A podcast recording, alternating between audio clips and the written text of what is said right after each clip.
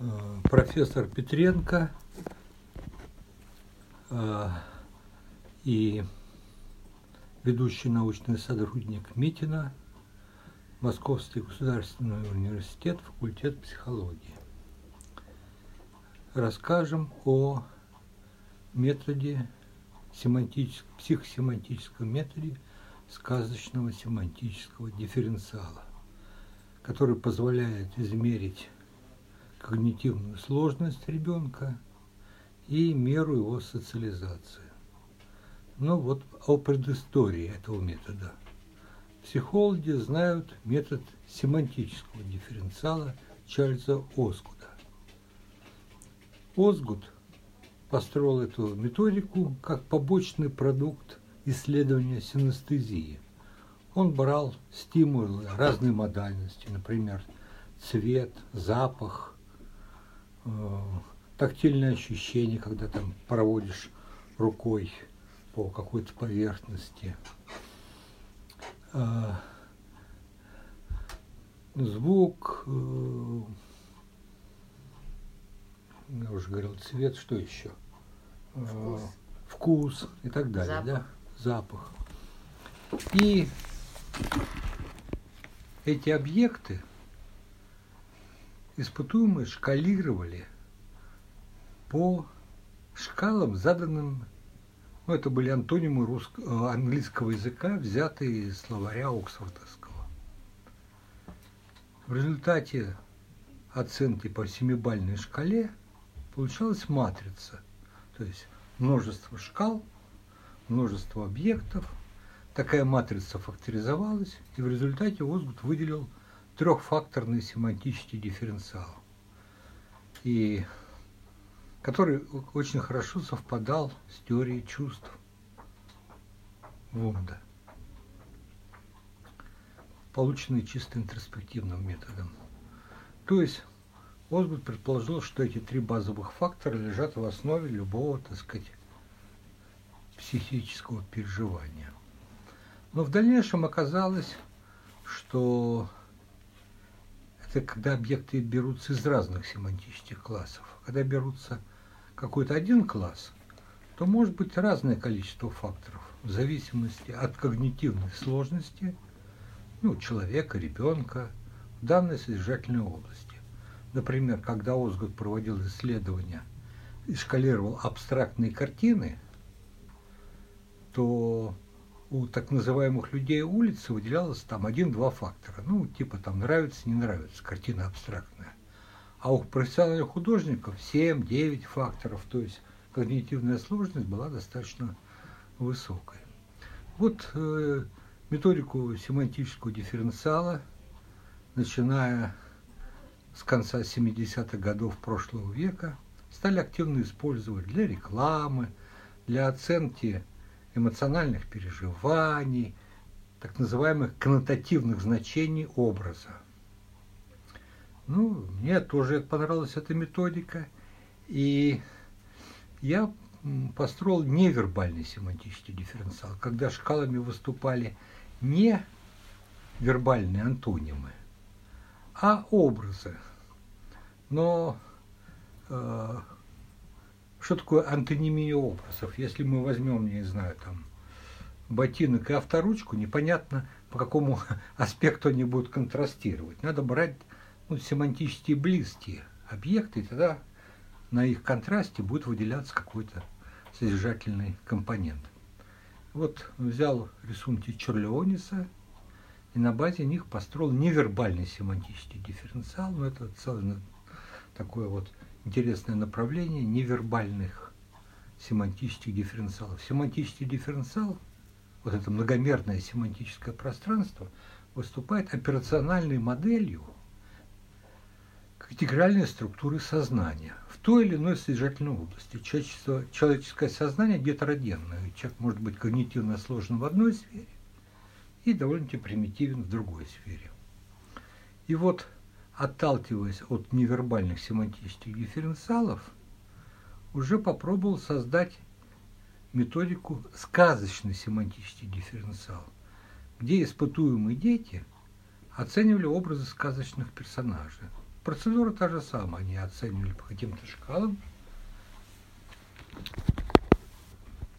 Строилась матрица, факторизовалась, но если Озгут исследовал групповое, так сказать, представление людей, то тут работали мы с каждым отдельным индивидуальным ребенком, и его индивидуальное семантическое пространство характеризовалось когнитивной сложностью данного ребенка, плюс была введена мера социализации, то есть насколько его описание сказочных семантических персонажей совпадает с нормативно взрослыми. Сказочные персонажи – это не герои Достоевского, которые, так сказать, меняются по ходу э, развития сюжета. Так сказать, э, какой-нибудь Карабас-Барабас, он хам и грубиян, и и он, он так, такой и есть. Там Мальвина немножко капризная, красавица и прочее.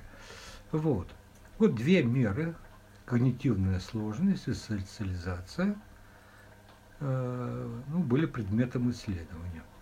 Э, в 90-е годы уже мы небольшим авторским коллективом, куда вошли вот присутствующая здесь Ольга Валентиновна Митина и Э, Михаил Петрович. Петрович Гамбарян создали компьютерную версию. То есть э, ребенок уже взаимодействуя с компьютером получал меру, так сказать, ну, вернее, его родители получали меру э, когнитивной сложности ребенка, меру социализации. Э, можно было понять, ну, как бы нормально ли развивается ребенок. Э, то есть, например, у детей больных шизофренией может быть высокая когнитивная сложность, но низкая очень мера социализации и так далее. Вот. В дальнейшем мы еще ввели факультативные роли. Роли отца, матери, там, воспитательницы, учительности, когда из позиции, где находятся эти роли в семантическом пространстве, например, если Э, там образ воспитательницы рядом со Снежной Королевой или Бабой Ягой, то, так сказать, нежелательно ребенка отдавать такой воспитательнице. Вот. А вот недавно мы э, уже тут сейчас расскажет Ольга Валентиновна, э, она как и психолог, и математик, Э, проводила валидизацию методику в плане, так сказать, э, выделения норм для разных возрастов, для мальчиков и девочек, так сказать, да, даже в каком-то смысле для разных культур, потому что параллельно проводилось исследование и в России, и в Узбекистане. Вот передаю, да, в Азербайджане, передаю ей слово. Ольга Валентиновна, продолжайте. Спасибо большое. Ну, э, действительно, как-то а, обычно а, брались этот сказочный семантический дифференциал до того и работали в индивидуальной такой манере, психолог-консультант мог э, опросить ребенка. Надо сказать, что дети это делают с большой радостью, потому что это компью- так на компьютере, там им показывают картинки, спрашивают, знаком вам этот персонаж или нет.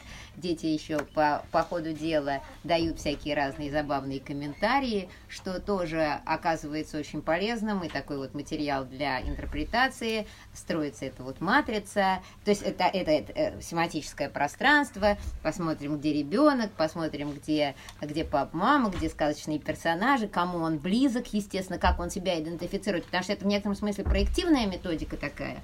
И а, с другой стороны, она так визуализируется, и теперь бы хорошо бы получить какие-то количественные показатели, которые можно сравнивать, чтобы сравнивать детей между собой, чтобы понять, насколько вот этот показатель, который у ребенка там когнитивные сложности или социализации укладывается в какие-то возрастные нормы, а насколько можно сравнивать мальчиков и девочек и так далее, производить уже какие-то такие вот количественные эмпирические исследования, что очень там полезно и индивидуальную диагностику да. конкретного ребенка. Да, а, вот, потому что там получили какой-то показатель, это много или мало. Ну вот, вот поэтому мы набрали достаточно большую базу данных. Сейчас у нас а, там 300 человек а, в Москве, 300 человек, более 300 человек в Ташкенте и 300 человек а, в Баку, причем а, в Ташкенте и в Баку оказалось, что те сказочные персонажи, которые заложены у нас в качестве а, таких вот основных,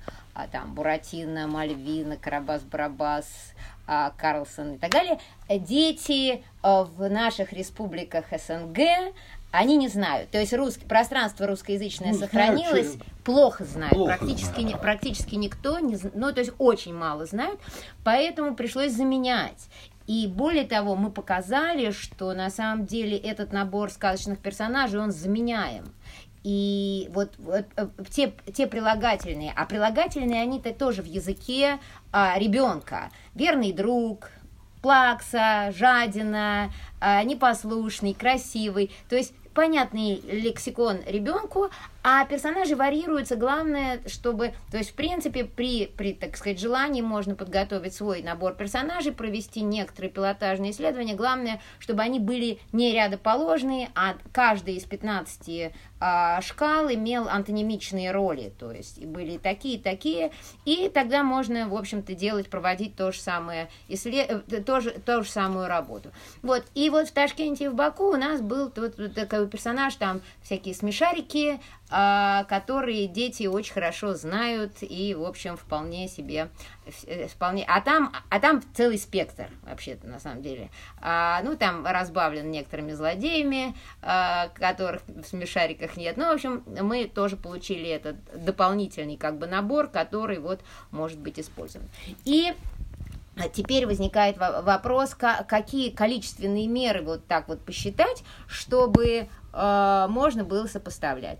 И действительно, значит, разработанная система, э, там, ну, я не буду вдаваться в подробности, там э, при факторизации э, выделяется, э, так сказать, вклад первого фактора в общую дисперсию, который отражает некоторую когнитивную простоту.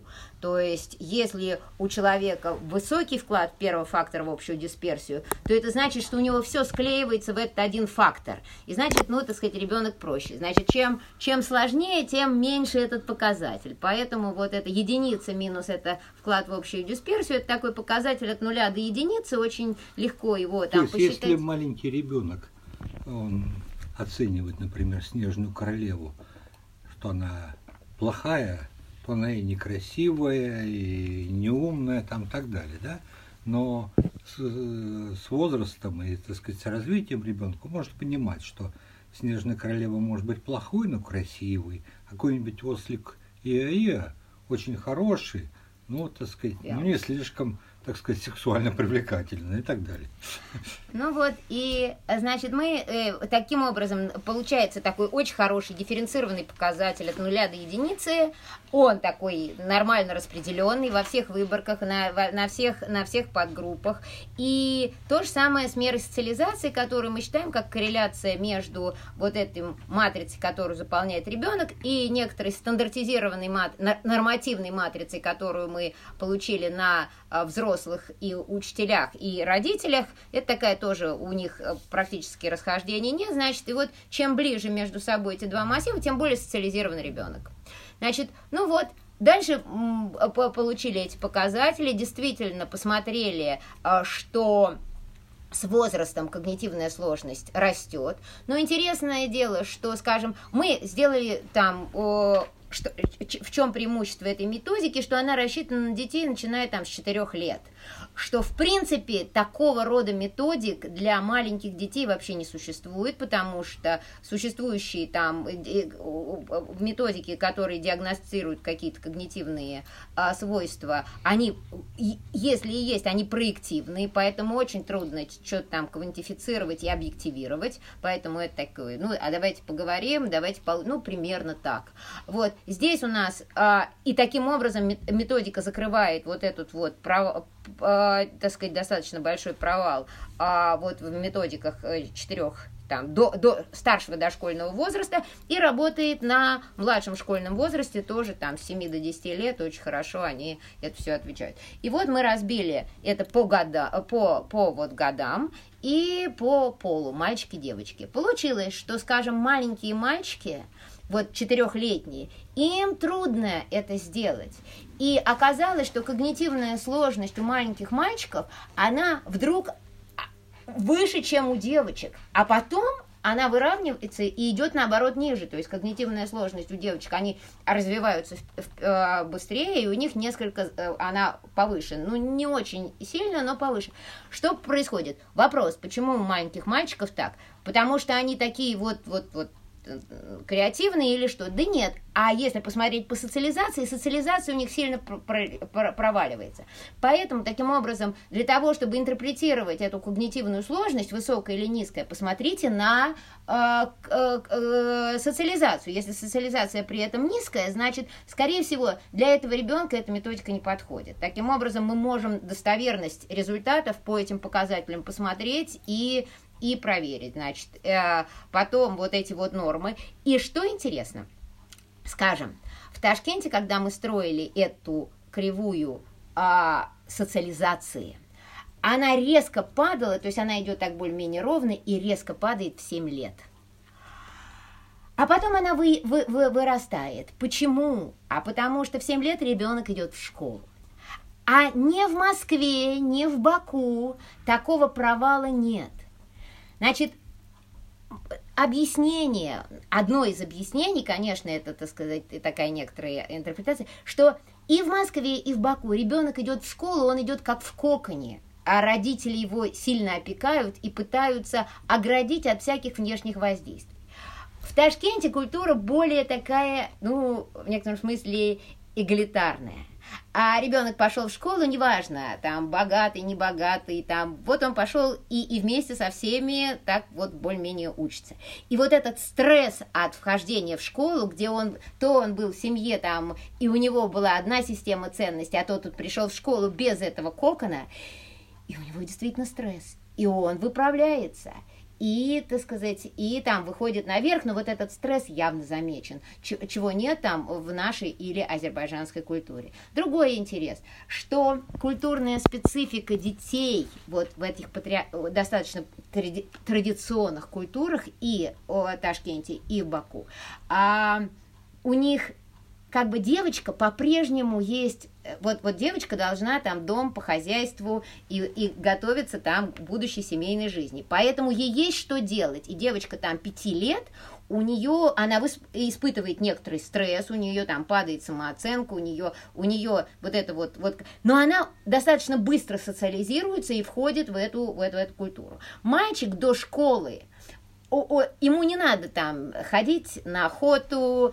пасти а, баранов и так далее, и так далее. Поэтому он сидит дома, играет в эту самую стрелялку или в какой-то еще гаджет, и такой вот э, некоторый опекаемый, любимый малыш, которому, которого все э, сдувают пылинки, и когда он идет в школу, стресс у него больше. И вот, собственно говоря, наша методика это очень хорошо показывает. Ну, вот Ольга Валентина сейчас делала акцент на таком несколько культурологическом сопоставлении. Но как бы она исследовательскую часть рассказывала. Но, так сказать, пафос этой методики все-таки, что она позволяет исследовать индивидуального данного ребенка. Просто тут перед нами нет конкретного ребенка, которого можно было бы проинтерпретировать и так далее. Она поэтому говорит о культурологических сопоставлениях. Но пафос и ценность этой методики в первую очередь все-таки ну, не исследовательская задача, а психодиагностическое применительно к конкретному индивидуальному ребенку, где помимо, так сказать, про самой процедуры исследования есть уже, так сказать, нормы возрастные, половые. Вот. И ну, мы надеемся, что данная методика будет ну,